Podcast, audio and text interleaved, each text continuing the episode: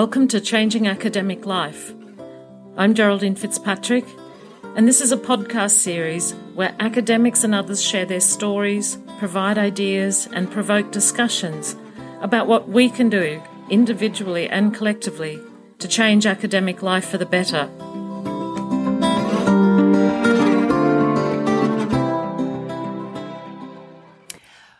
So, we all know what happens to best laid plans, don't we?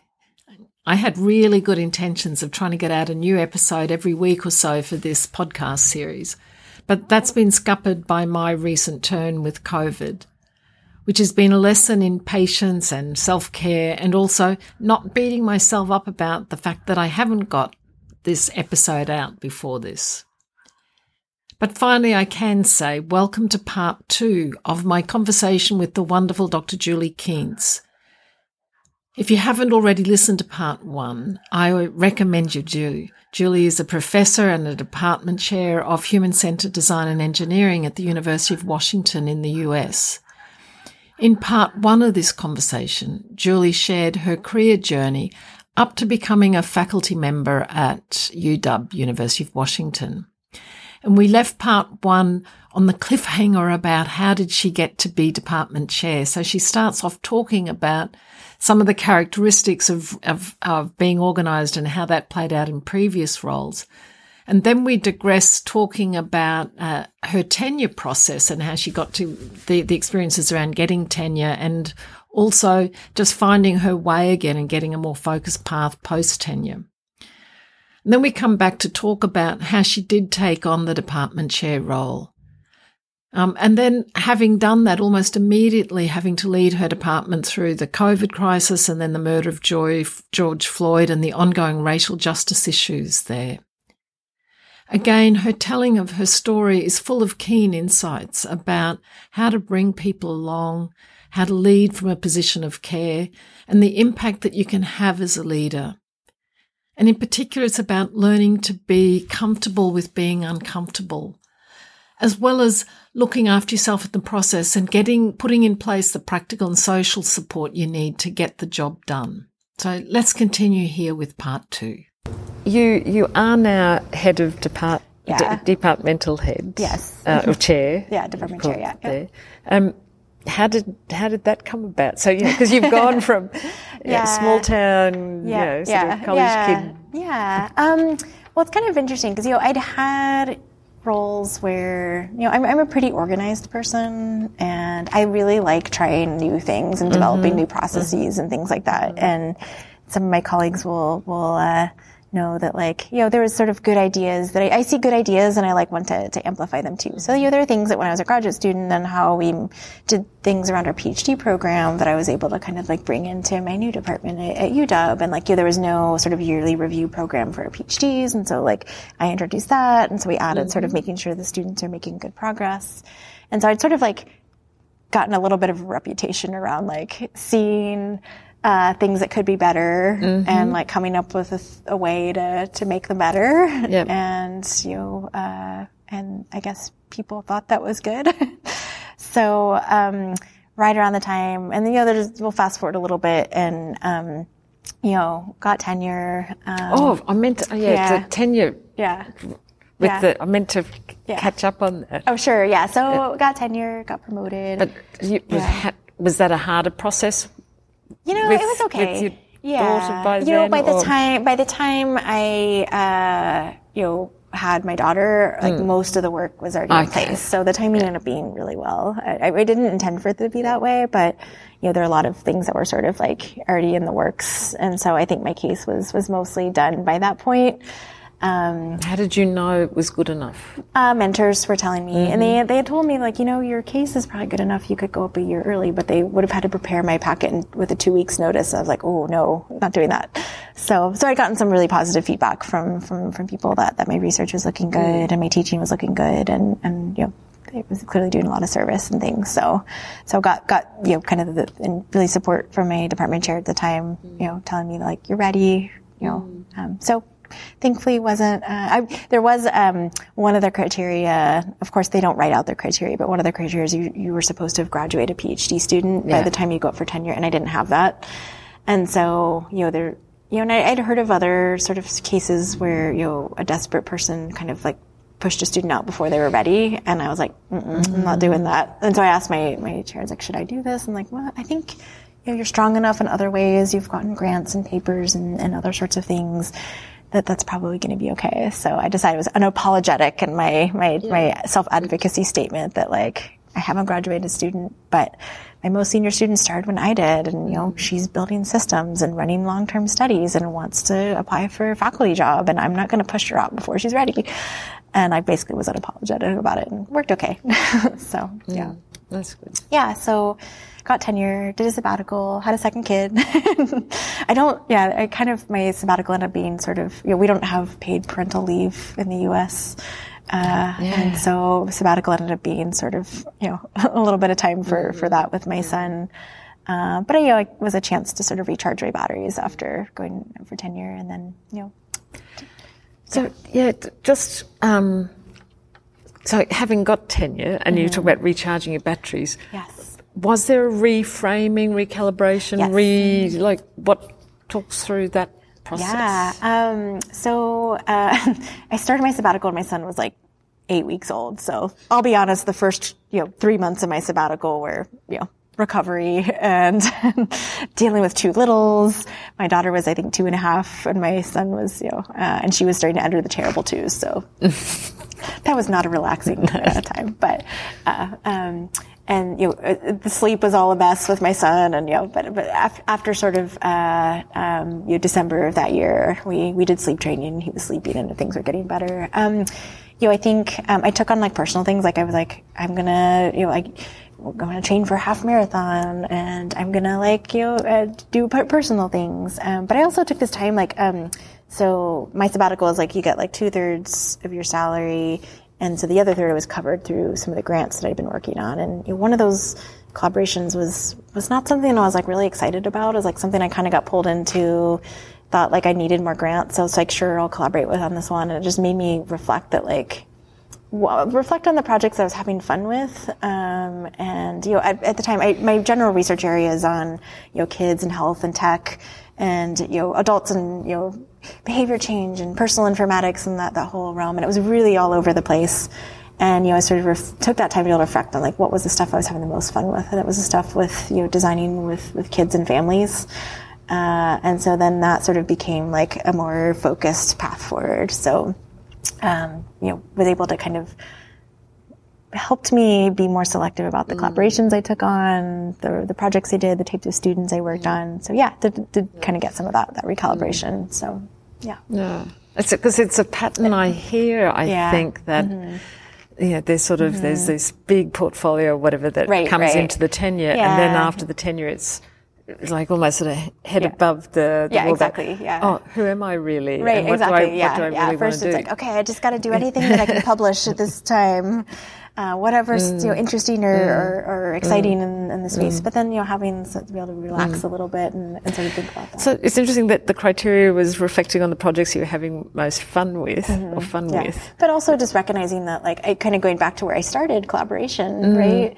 And you doing fun things with people was uh, really you know interesting too. Like I'm you know I don't write single author publications very often. uh, nearly all of my projects are with students or collaborators. Um, and, you know, kind of going back to that too. And I think I had an also realization that like, you know, there's a project that I've been working on that was, you know, I was interested in the topic a lot, but I didn't enjoy working with the people as much. Yep. And I had another collaboration at the time where I didn't care very much about like the topic. Uh, but I loved the people and like they were so cool. And like I was having way more fun on the project I supposedly didn't care about than the one I supposedly did that like wasn't with people I wasn't mm. having a mm. very good time yeah. with. So, so what what you proceeded with was yeah. topic and people. Topic and people. Yeah, yeah. So that kind of gave me some more. You we talked about boundary setting, right? So because I would get you know. Um, the University of Washington has a wonderful medical school, right? And as a health researcher, I would get pings from you know, people all over mm. um, from yeah. all sorts of areas of health saying like, hey, I heard about this thing called human centered design um, trying to build this like health intervention app. Uh, can you help me? Right. And I was like getting all these, and I, and I said yes to some of those, right? And you know, some of them worked out great and some of them didn't. Mm. And that kind of gave me also a filter. And I think I'd also realized that anybody who does work with kids is also just really fun. Yeah. I'd been to the IDC yeah. conference, the Interaction Design and Children conference, and like always just had a good time. So that, that would be a good filter for me. That's good. And is saving the world still in there? Because that was sort of uh, yeah, a starting I think, point. yeah, my well. idealistic uh, uh, teenage college age self. Um, you know, I think I've um, come to think that like my impact is going to be through the people I worked with, mm-hmm. and and you mm-hmm. know, I have had really cool students. I don't know if they're saving the world per se, but they're working at really cool places and and you know students I've had in classes and things. So and um, so yeah, sort of thinking through like my impact will be on not necessarily the whole world, but through people who are through, in the world. Yeah, that's interesting, and that connects to the mentoring thing yes. that you said you loved. That absolutely, yeah. So yeah, your impact is through the yes. people, not so much the, the this little nugget right. of an idea exactly. that goes exactly. out. Yeah, yeah, yeah. I can, I can connect with that as well. Mm-hmm. So, so kind of then getting the then getting chair. into yeah, the yeah, department yeah, chair. Yeah. So um, I think at the time, you know, I'd been doing some things. You know, I'd been like subcommittee chair for CHI and you know, some external service. Um, was uh, steering committee chair for the UbiComp conference for a while, and also helped. Um, spearhead some of the changes with the the PACM, the proceedings of the ACM mm. movement to like a forward deadline for your journal, and so, so sort of you know taking on some leadership roles in that that saying you know it was fun to sort of explore sort of ways that you know, we can. You know, I didn't have to be happy with the way things were, uh, and then I uh, through leadership I could sort of you know make changes. Like instead of just like mm-hmm. having opinions and criticizing the people, like I could like okay, you know, and, and I feel like this is a thing in academia as well too. If you complain about something, it's like, great, fix it. So, or like, so, okay, so yeah, taking initiative, taking the leadership on things and, and, changing things and sort of you know, how I came about that. So anyway, the previous chair of my department's term had ended and it was kind of too late to do a, a search. So they needed an interim chair. Mm-hmm. And I had just gotten uh, promoted to full professor at the time. My, my, my case of, I, I, was still technically associate professor. And so my dean had asked me, like, would you be open to, I'm just asking lots of people in the department, would you be open to this? Like, I don't think so. Like, I'm really having fun with my research right now. And um, you know, really, you know, maybe someday, right? Maybe someday I'll do it, but I don't think the time's right for me right now. Um, and he's like, okay, you know, thanks for letting me know. But I did say, like, well, I mean, if you really knew, but there's like so many other good people in the apartment. I sort of like named all these other people that I thought would be great. And then, uh, he came back to me like a month later. He's like, I've talked to everyone in the department and they all, including the people that you recommended, all think it should be you. And I'm just like, really? really? And I'm like, okay. they think it should be me because yeah. I'd be good at it, or because it's not them. yeah, yeah. Well, that was a that was a choice. Oh, another. I, not to not to, to diverge too much, but I I'm also a sucker for like mentoring programs and like you know like professional development. I think mm-hmm. so. I'd mm-hmm. actually done a. Um, when I was uh, post tenure but pre full professor, I'd done a program through there's a, an organization in the U.S. called the National Center for Faculty Diversity and Development, mm-hmm. which is mm-hmm. really great. Um, if you're at a U.S. institution, I strongly recommend it. But they had a program called the Post Tenure Pathfinders Program, mm. and it was this idea of like once you're post tenure, like and so it was like a ten week sort of you know. I was meeting with other associate professor women from other colleges and kind of doing these like visioning exercises and like yeah. what's my ideal day and you know sort of focusing in on what I think I'm good at and, you know, um, interviewing people with different paths about like what they like. And, and it was funny because like through that program, I decided I didn't want to do uh, academic administration. so we had to make this like visioning thing and like put it a cycle, like, and like we had to interview people about like what they think our strengths are. So for me, like what was in the center of the circle of this, this exercise was mentoring. Mm-hmm. And so like I'd honed in on mentoring as sort of being something that energizes me, something that I'm passionate about, something I feel like I'm reasonably good at. Um, I'm, a, I'm a pretty empathetic person. I, I'll admit that, I guess. Um, and so I sort of had you know, like decided that like, you know, actually, I decided that like actually the PhD program chair was like my ideal role. Mm. And I'd actually taken that on in the year before I became department chair. Mm-hmm. And I took on the PhD department chair role. And like, I was like, okay, I love graduate education. I want to be doing that. Um, and like I pushed through like oh, a change to our qualifying exam or our general exam qualifying exam process, a change our proposal process and our defense process, and like implement all these changes and somehow got it all through. And I don't think I realized how hard that was to do. and like someone even said in a meeting after we, I think we just made a change to our general exam process. Like, I just want to say like this was like in a really ideal way of like pushing through these changes. You got input from us all. You like had all these.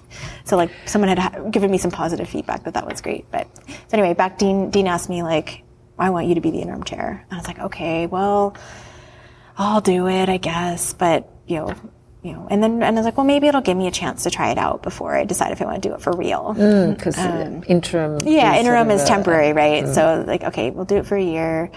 Um, and then uh, this is uh, so I took on the interim chair role of fall 2019, mm-hmm. and you had a really, you know, it, it's similar to being a professor for the first time, being department chair for the first time is like the drinking from the fire hose, like all learning on the job all these things I didn't know were part of the job coming to me all at once. Mm. Uh, but it was okay. And, you know, I, I, knew, so the other people that I had recommended to be uh, department chair are actually um, uh, two of my mentors, the, the, the, two mentors I used to forward things to, they were actually my mentors. And so I said, will you support me through being associate chairs? So I immediately built a team with them. Mm-hmm. And, you know, they were my associate chairs. And, you know, they're both really Is that, with, with that were they new positions? They um, had just started to be developed into new mm-hmm. positions, and one of them mm-hmm. had already been in a role as an associate chair. And so I, you know, I said, "Will you continue to, to stay in those roles mm. and support me?" And I said, "Absolutely." So um, they're really great. So you know, it was great to have a, a, a team of people, yeah. other uh, two other awesome women that were supportive, and you know, and I'd had a long kind of relationship with that were there to support me and. Um, and I told them, like, you know, like, if you want to, and, and, so then the, the, a new dean came in. Oh, that was the other reason that was interim because a new dean was coming in also, and they wanted the new dean to be able to sort of choose the next chair. Um, so new dean came in in November and then started the chair search and, you know, it was an open, oh, it was, it was internal search from the department was open. And I told the others, like, you, if you want to do this, like, you should apply. Please don't think they're, uh, and they're like, nope. so I was the sole applicant oh, really? the chair search uh, when they did it. Um, but they put me through the whole process, right? You know, like they interviewed people about. I had to write like a like two page statement on my leadership and all those sorts of things. Um, and you know, I think, and I was able to reflect on that too about like you know things like. I didn't realize that like asking donors for money was part of the job and you know having sort of you know solidly middle class upbringings, like that felt really uncomfortable to me, like those sorts of things. And so yeah. I had like already identified there's like parts of the job, but you know, the fun part, like I, you know, I'd led our department strategic planning committee before I was a, uh, and like those strategic things are fun. Um, and so like I felt like, you know, 70% of the job was really fun and I was enjoying it. And 30% of the job was not fun, but felt important, right? Mm-hmm. So things like HR issues or navigating, you know, student concerns and complaints or, you know, other sorts of things, you know, they were, they were not fun but felt important. Yeah. Um, so then I was like, okay, maybe I could do this, this chair thing, I guess. And people were giving me lots of positive feedback. Oh, you're doing a good job. You should, you, know, you should apply. So, uh, so yeah, I applied and that was like February 2020 and uh, then you know we're you know all the news of COVID were starting oh, to come oh, around yes. and yeah timing yeah, yeah. so and I think at that point like I already agreed to you know do the permanent chair and then you know the world fell apart and you know then I got to navigate my department through you know that whole whole process and tell us yeah tell us about that like that sounds a real head spin and quick pivot February 2020. Great timing. Yes, great timing. Uh, I guess I knew I was sort of in it, and you know, I think thinking through, you know, this is all coming down, and you know, there's all this uncertainty. I think it was right around the time of our we have um, when we admit PhD students, we bring them all to campus um, to come, you know, see if they want to mm-hmm. uh, uh, come do their PhD there. And we also had planned this big um, departmental, it was kind of a mini mini localized conference on on um, augmented and extended reality. It was called XR Day. We'd been planning it for like eight, and it was like that was on March 2nd and then our PhD visit days were later that week. And so like other sorts of things were like, should we be shutting down and sort of like making these decisions and under uncertainty? Mm. And so we still held both those events. Feel really lucky about it. But like, we are like, okay, we're going to do it. But like, we brought in all the hand sanitizer, which was hard, getting harder to get at that time. And we didn't know anything about masks at the time. We brought all the hand sanitizer, told people mm. we're not mm. going to shake hands and yeah. like, keep distances and things. Um, got lucky that nothing bad happened. Um, cause, um, Seattle, uh, was actually where a lot, the, the first U.S. case of COVID was happening too. And that happened like later that week. Uh, so yeah, so decision making under uncertainty became sort of the key there, um, and something that yeah I really had to learn how to do quickly. Mm, yeah. But you know, I think I I think when before we started talking, I talked to you about how I feel like I'm kind of an open book, right? And I'm open with sharing sort of like my. So I was so I just started to send these emails out to the department, just like I know things are uncertain, like I'm not sure what to do here, and just being open about some of these things, and like, but here's what's going on, you know. And then later that I think the next week is when the University of Washington, which is the first university in the U.S., declared that we were going online. Uh, and so we're like, okay, we're gonna we're gonna figure this out, and you know, navigating through all of that was was really interesting. And So your problem solving yes, skills uh, yep, and also really yep, needed to had- come to the fore. yeah, and also I think empathy was really important there too, because everybody was scared and nervous. People didn't know like how what's the Zoom thing? Like how do I do that? Mm-hmm. And I also had two young children. My kids are four and seven at the time. And their school closed right at the same time UW did. And like, oh, I guess they're going to be at home for three days. And, you know, one of the things I also learned was getting support too. So one of my conditions of being uh, the interim chair is I told my husband that we need some external support. And so earlier that year, we'd hired a, a nanny that would come pick the kids up for school, from after school and bring them home and uh, co- help us cook dinner. And like, we had already had that in place. And like, we talked to her, I was like, would you be willing to go full time and like help us with navigating this? And thankfully she said yes. Uh, So that was kind of, but that, but I knew how, like those first couple of days we were like trying to figure that out. I was like, this is not going to work for parents. And so I immediately like, I had other faculty in the department that had young kids and I'm like, you all get an extra TA.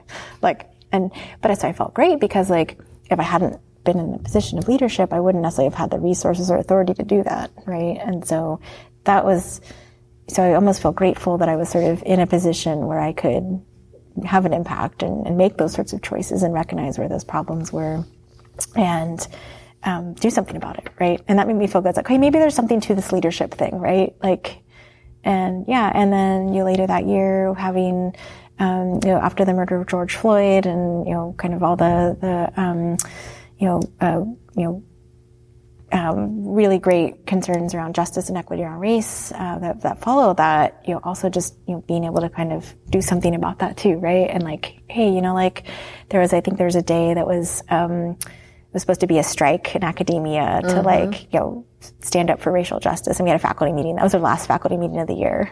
and I'm like, you know what?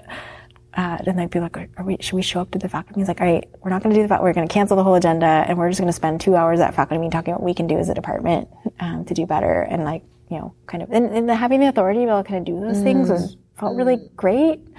Um, it was scary, right? But also it was, it was great to recognize that like, you when you're in a position of leadership and, and you, you see something or people come to you with concerns, um, you can do something about it. And, I think that's really great. And I think also I learned a lot from that too. I had, um, you know, uh, and you know, after George Floyd was murdered, and there were sort of you know lots of protests going on downtown. Um, you know, I was like, you know, I should probably, you know, I'd been sending all these emails about COVID to the department. It's like, you know, I feel like maybe I should say something about this, but I have no idea what to say. And I was like, I guess scared, right? Like I, as a white woman, like I don't know if like I should say anything. And, you know, thankfully one of our black students and, you know, who I have a good relationship said like, I think it'd be helpful for you to say something. And something just in me just kind of clicked of like knowing what, The, the what in you? uh, oh, yeah, so they, they sent me a message on Slack and said like, I think it'd be important for the department to say Yeah, something. yeah. And like that was enough that like, oh gosh, like I've been sitting here. Should I, should I say something? Yeah. And then I like immediately like sat down. I, it, something clicked in me that I knew kind of what I needed to write and what, what needed to be heard. And, and I kind of gave the students permission to kind of basically, um, go protest instead of doing your classes. um, I told the faculty to please be lenient and consider changing, um, you know, the structure of their assignments to allow students the time to do this, and you know, kind of just, you know, and, but I, it was important to also just be like open, communicative, and timely too, because the, the world, you know, the, and, open communication was was definitely sort of that, and and just recognizing also like, you know, I don't always know what to say, but it's better to say something than to struggle with like the exact right thing to say. Um, So, and that's sort of something, you know, as you know, new world events come, uh, you know, there's you know, the U.S. has a lot of things going on. You know, there's after COVID, there's an increase in Asian American hate crimes, and you know, you know, there's a you know Asian specific targeted murder that had happened in the U.S. and sort of also kind of you're pushing these messages out and sort of feeling. And then I would get positive feedback, like "Thank you for saying something." You know, it was really you know I felt like you know someone cared and like also just hearing that those yeah. little things can have an impact yeah. on people and but they're hard they're really hard yeah because i don't know i feel like you know and sometimes you know and I, I, as myself was you know someone who you know grew up in a very white part of the town uh, of of uh, of the the united states and you know um, even though i'm in an interracial marriage i don't know a lot about you know especially the the history of um, you know um, uh, Black Americans and what they've gone mm. through, and and like I myself was learning too, and you know just mm. being uncomfortable, being comfortable with being uncomfortable, and, mm. and educating myself and, yeah. and, other sorts of things. And I'm still learning. I still yeah. make mistakes, but recognizing that like doing things is better than, than so doing something, yeah, rather than doing nothing. Exactly. Yeah. So yeah, mm. and so yeah, so kind of also thinking other things I did as uh, um, I decided that I you know, thinking back to all those support networks. I had my two associate chairs. I had support at home from a really wonderful nanny mm-hmm. who was mm-hmm. helping out there. My husband's incredible and, you know, um, supports, uh, you know, takes on half the parenting load. Um, but also like, you know, what I needed also support was other people who are in this role because my associate yeah. chairs were great, but they were yeah. also, so I yeah. also started to reach out to other department chairs mm-hmm. at the University of Washington and, cause they were also in this like, do we send a message out? What do we do? Like, does anybody have any examples of this? Um, and so we formed a Slack uh, group of department chairs, and they you know, became this wonderful resource. And like through that, we started you know, um, we would have Zoom happy hours at the time. And then um, when we kind of go back, we have like you know we have like monthly happy hours, and it's just so great to find other people that are like in this similar mm role and, and, form that peer network and support each other. And like, usually we'll, we'll say like, hey, does anyone have a policy on X? I'm like, oh yeah, let me share ours, and like you know just being a resource for each other mm and, and feeling a little less alone.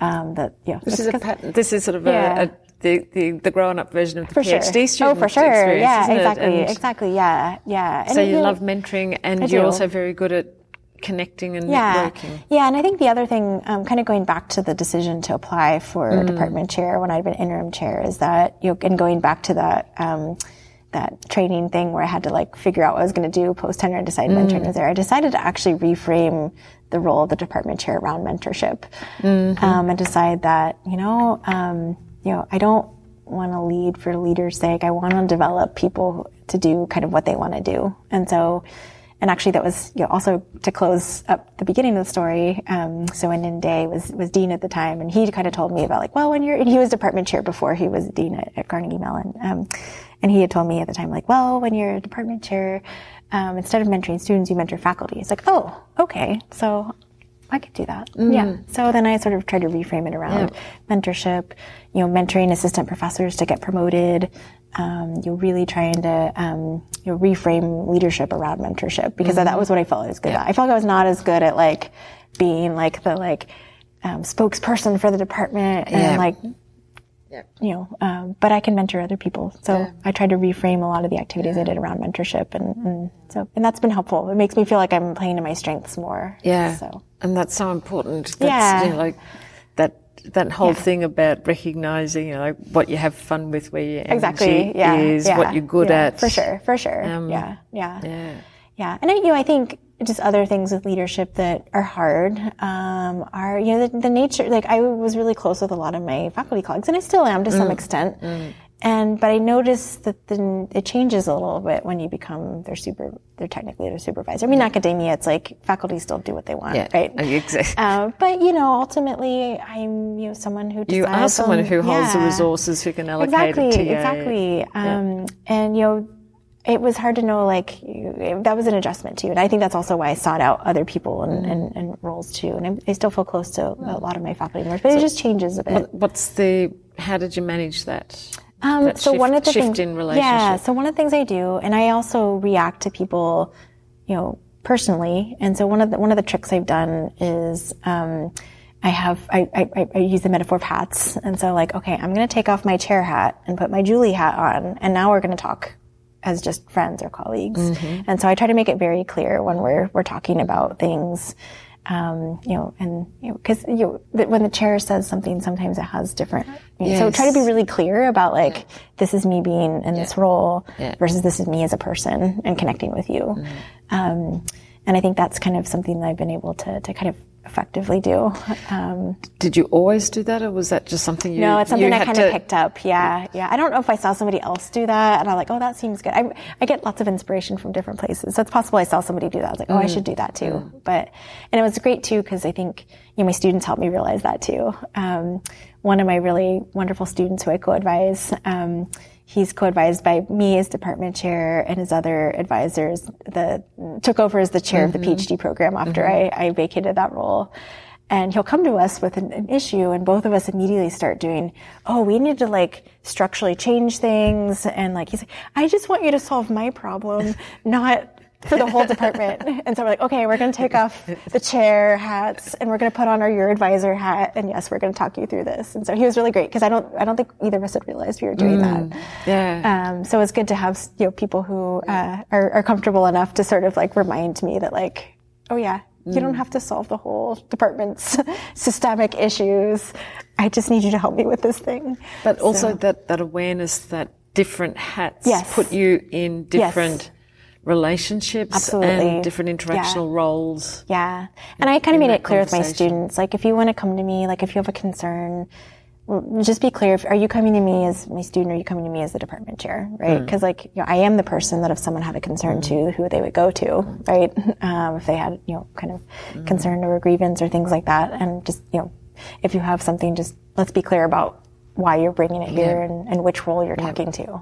So, so kind of being able to kind of think about the different roles. That, that took some practice because I definitely like don't think, and, and I think, um, Amy Ko's actually had some really wonderful like reflections on sort of like power and not recognize. And I think I was reluctant to recognize that I had power in some ways too, right? And like when you suddenly get more power as a leader, sometimes that it, it, it's a sudden shift, but it doesn't, I'm still the same person, right? And I think sometimes I would say things and in a good way, I would realize I had power, right? When the chair of the department, you know, talks about like, you know, it's important to support, you know, our, our um, students of color who are fighting for racial injustice, like what impact that has.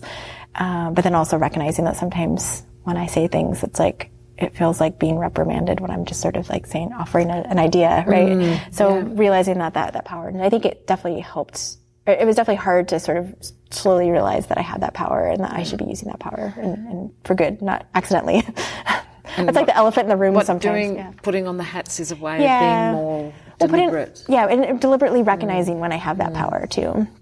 So and when you uh, want to pick it up and yes, use it. yeah, yeah, and also I'm, I'm grateful to a lot of the students that like, especially those students who reached out to me that said like, we think it'd be important for you to make say something, and those students helping me recognize that like I have that power too. So I'm really grateful for those students who who said that um, to me. So yeah, they're awesome.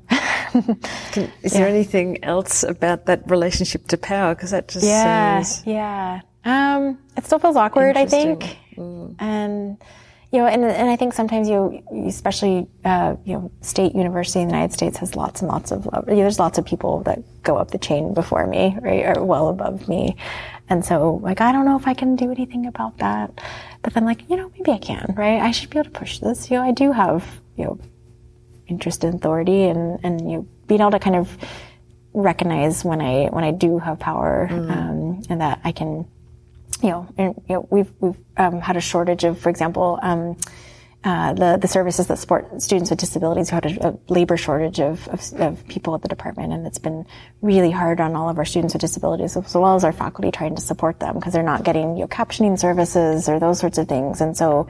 You know, I'm like, this is not, you know, and like being able to push that up, like ended up going all the way up to the provost around this issue and getting some funds to hire a student and, you know, um, you signed a big statement, um, uh, saying that our students really need the support and, and kind of throwing, throwing my weight around there as much as I can. So And did it work?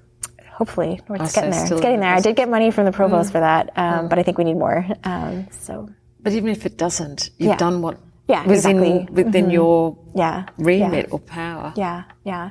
And I think also just trying to also help people um, understand some of those structures of like, um, the hierarchy and like un, un, unveil the, the the kind of wrapping behind how things work at the university. And you know, of a student, like if I want to like you know make a complaint about something, like what and so I can help them navigate those power structures as well too. Um, so I can use use my own power to amplify what they need as well as um, help them can figure out the rest of the power structures as well too. So that's been So are you feeling comfortable? yeah, I think it's still, yeah. You know, I loved my day job as a professor, and I feel like it's really hard to do all the research I really want to do. And I still love teaching. I love teaching as well, too. And so it's really hard to having to give up some things. You we talked about some of the things I had to give up earlier on. And I think I'm still grieving for some of those things that, like, you know, I really would love to have like a larger lab of students again. And, and so I've shrink, I've shrunk the size of my lab down a little bit. Um, so I'm still kind of deciding like, is this a long term thing? Right. I don't know. My dean wants me to. She's like signed me up for another leadership training program and wants me to, you know, continue to, to kind of, you know, be in academic leadership. But, um, but I don't know. I like my day job too, you know? So it's hard to know. Um, yeah. So, in the way that you said before about um, the people Mm-hmm. being the important thing, like what would be That's true. Yeah. the Yeah. legacy that you, you know, where had Yeah. at this point, because of course you know, things can change. Yeah. Um, well, I guess, and I think you know the, the mentorship of, of faculty, and you know, um, you know, I can I can advise my own students in the way that I want, but if I can help amplify some of the things that I think make for for good advising throughout the department, then I can have a bigger impact. But it's still that bigger disconnection of things. So, so I have to kind of be comfortable with having indirect impact, and sometimes it feels a little further away. And you know, you know, I hear you know people talk all, the time around like you know university administrators are so disconnected from like what's actually going on. I don't want to be that kind of person too, right? I don't want to be the system, uh, and so like kind of being comfortable with with, leadership in that way. Um, but yeah, I think you know, again, what am I, what I, what, what, you remember those three things I use, like, you know, will I learn something? Am I having fun, fun? doing it? And, you know, am I uniquely qualified to do it? So continuing to apply that as I sort of make decisions will probably be helpful. So, but Brilliant. so, um, is there anything else that I could have asked and I haven't, or that you'd want to We've covered a lot. to covered more than I thought we would. reflect on? Um, I think that it's okay if you don't know that you want to be in a position of leadership to try it and see. Um, I think, you know, you and I were discussing that like a lot of the traits that make good leaders are not necessarily things that would come out through an interview process or traditional ways of selecting leaders. I'm also an introvert too, so I also thought that like, uh, oh, you have to be this extroverted, you know, because there's so, so many models of that type of leadership. Yeah. Um, and you know, realizing that there's there's definitely different ways of, of being leadership, and if you can make that position speak to your strengths and the things that you feel like you're you're you're good at, or the things that you feel comfortable doing, you can try and if you can reframe it that way, that can be be really helpful. Um, and yeah, you're just you know thinking about the types of impact you want to have, and um, you know you can amplify the types of impact you have if you take on these leadership roles is important. Yeah. So I like that's a lovely that's a lovely point to end on that the possibility of amplifying that impact, Yeah, for sure. connecting to what you're good at. Yeah, the same way that, you know, being a professor helps me, you know, have impact through students, being a leader helps me have impact, you know, in lots of different ways. Yeah.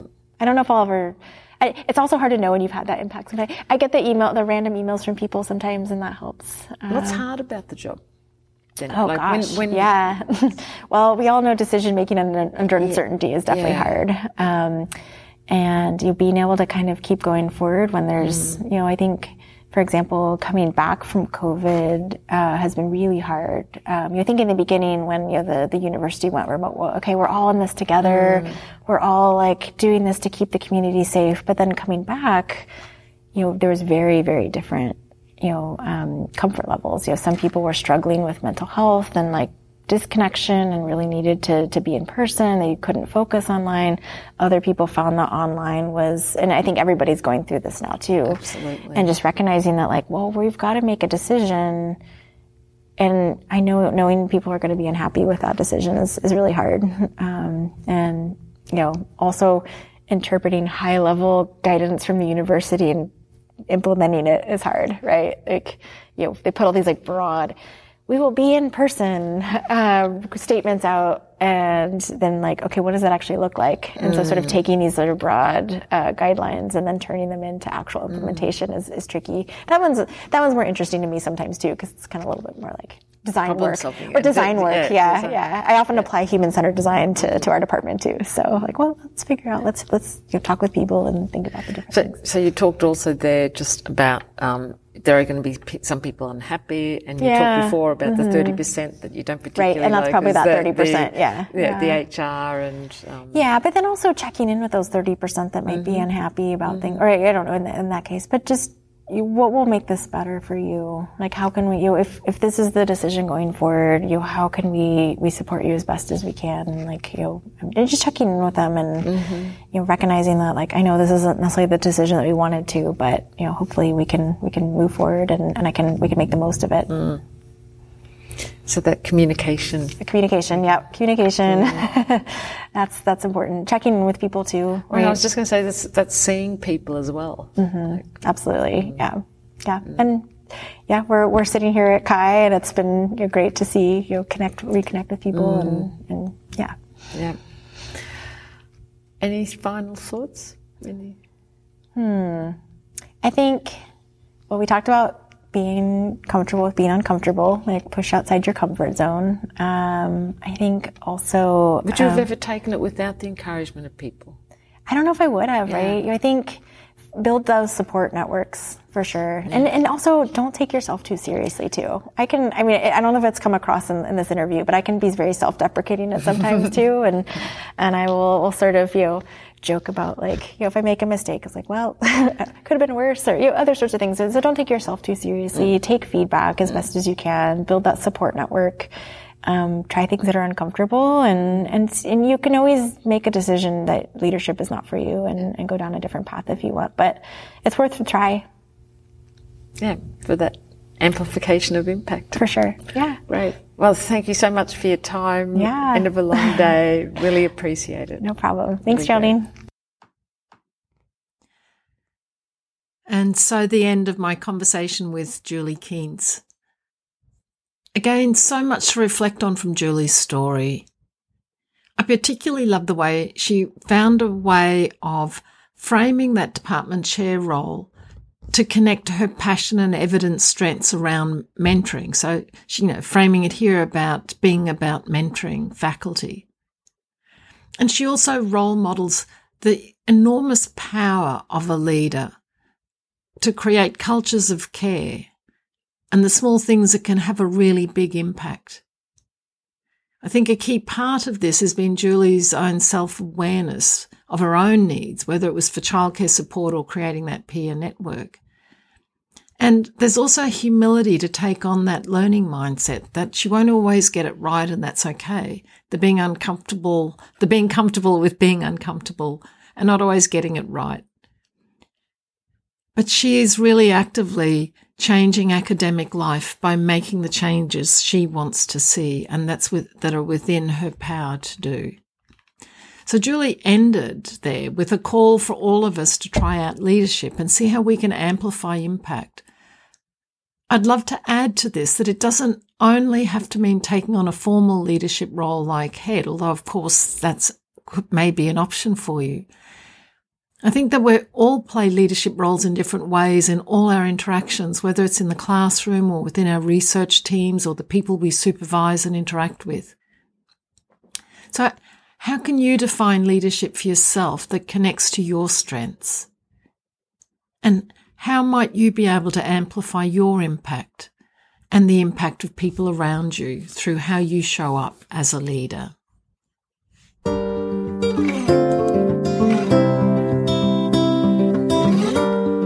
You can find the summary notes, a transcript, and related links for this podcast on www.changingacademiclife.com.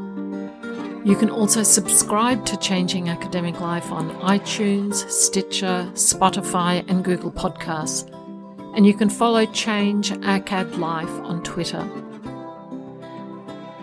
And I'm really hoping that we can widen the conversation about how we can do academia differently And you can contribute to this by rating the podcast and also giving feedback. And if something connected with you, please consider sharing this podcast with your colleagues. Together, we can make change happen.